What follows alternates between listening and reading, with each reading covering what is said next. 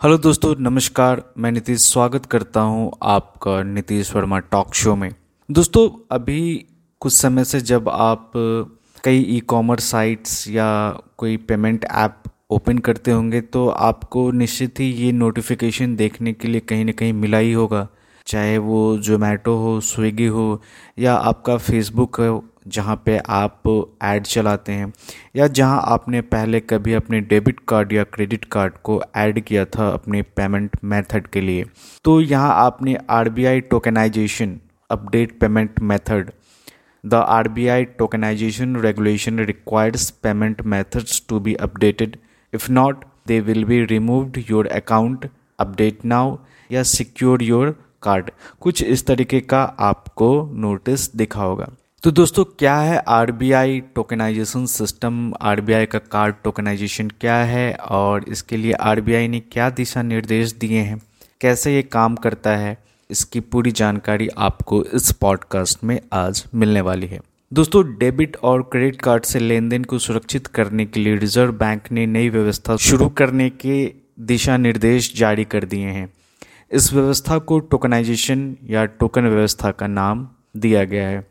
इसके लागू होने पर पेमेंट कंपनियाँ थर्ड पार्टी से मिलकर अपने ग्राहकों की सुरक्षा के लिए टोकन जारी कर सकेंगी। लगातार बढ़ रहे फ्रॉड की घटनाओं को देखते हुए आरबीआई ने यह गाइडलाइन तय की है। अब ये व्यवस्था क्या है? टोकन सिस्टम के तहत ग्राहक के कार्ड की वास्तविक डिटेल्स को एक विशेष कोड यानी एक टोकन में बदल दिया जाएगा। इस टोकन का इस्तेमाल करके ग्राहक किसी थर्ड पार्टी ऐप या पॉइंट ऑफ़ सेल जिसको पीओस कहते हैं, पर पेमेंट कर सकेंगे। यूज़र को टोकनाइजेशन के लिए कार्ड प्रदाता कंपनियों से रिक्वेस्ट करनी होगी। इसके बाद यूज़र के कार्ड की डिटेल्स टोकन रिक्वेस्ट करने वाली कंपनी की डिटेल्स यानी जिस कंपनी को पेमेंट करने के लिए टोकन जनरेट करना चाह रहे हैं, और यूज़र की डिवाइस यानी जो भी आप मोबाइल टैब या डेस्कटॉप यूज़ कर रहे हैं, के आइडेंटिफिकेशन से टोकन जनरेट होगा। टोकन जनरेट होने के बाद केवल उसी कंपनी के साथ इसे शेयर किया जा सकेगा, जिसके लिए इसे जनरेट किया गया है।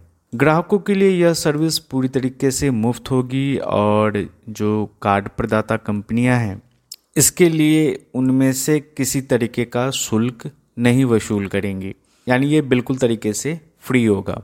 टोकन सिस्टम पहले ही बहुत जगह इस्तेमाल किया जा रहा है, लेकिन रिज़र्व बैंक ने अब इसके दायरे बढ़ा दिए हैं। अब नियर फ़ील्ड कम्युनिकेशन यानी जो एनएफसी या मैग्नेटिक सिक्योर ट्रांसमिशन बेस्ड जो कॉन्टैक्टलेस ट्रांजेक्शन या क्यूआर आधारित पेमेंट भी इससे कर सकेंगे। अब ये तो समझ में आ गया। अब बात करते हैं कि इस, ये किस तरीके से काम करेगा।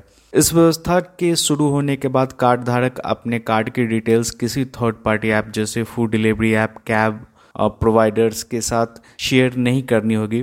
पहले ऐसा करने से यूज़र के कार्ड का डेटा इन वेबसाइट या ऐप पर सेव करना होता था, जिसके चोरी होने का डर हमेशा बना रहता था।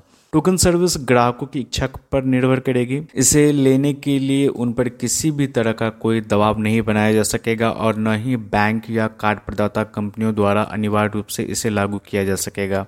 कार्ड प्रदाता कंपनियाँ इन सेवाओं के लिए किसी थर्ड पार्टी ऐप डेवलपर से टोकन सर्विस के लिए कांटेक्ट कर सकेंगे। हालाँकि इन टोकनाइज्ड पेमेंट सिस्टम में भाग लेने वाली सभी कंपनियों को रिज़र्व बैंक के साथ रजिस्टर्ड होना ज़रूरी है। इसमें ग्राहकों के हाथ में पूरा कंट्रोल होगा। आइए जानते हैं कैसे। ग्राहकों के पास खुद को कॉन्टैक्टलेस क्यूआर कोड या इन ऐप परचेज जैसी किसी भी सर्विस के लिए रजिस्टर और डी रजिस्टर करने का अधिकार होगा।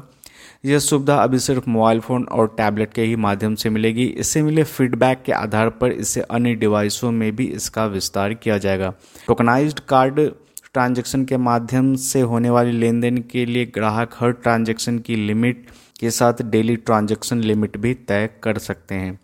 इसके बाद तय लिमिट से ज़्यादा लेन देन नहीं हो सकेगा। कार्ड प्रदाता को यह सुनिश्चित करना होगा कि ग्राहक जल्द से जल्द आइडेंटिफाइड डिवाइस, यानी जो भी मोबाइल या टैबलेट है, खोने की कंप्लेन दर्ज करा सके ताकि अनाधिकृत लेन देन को रोका जा सके।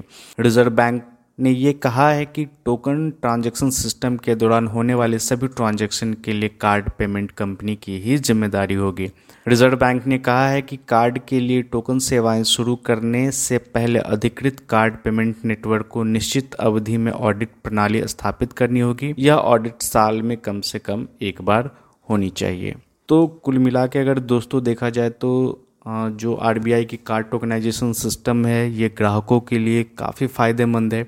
और इससे जो हैकिंग का खतरा है या जो हम अपने डेबिट या क्रेडिट कार्ड की डिटेल्स जैसे फ़ूड ऑर्डर कंपनी है, लाइक मैं भी जोमेटो स्विगी या ओला उबर आप यूज़ करते हो तो वहाँ से कई बार आपने कार्ड की डिटेल्स सेव कर दी होती है। तो कई बार अगर मान लीजिए कंपनी की कोई डेटा लीक होती है तो इसमें आपकी भी कार्ड डिटेल्स चोरी हो सकती है तो ये खतरा यहाँ से ख़त्म हो जाएगा। तो दोस्तों, आज के लिए इस पॉडकास्ट में इतना ही, और काफ़ी दिनों के बाद अपने इस पॉडकास्ट को मैंने रिकॉर्ड किया है। तो इस लंबी छुट्टी के लिए आपसे माफ़ी चाहूँगा। उम्मीद करता हूँ कि 2022 में आपको नए पॉडकास्ट हमेशा सुनने को मिलते रहेंगे। हैप्पी न्यू ईयर धन्यवाद।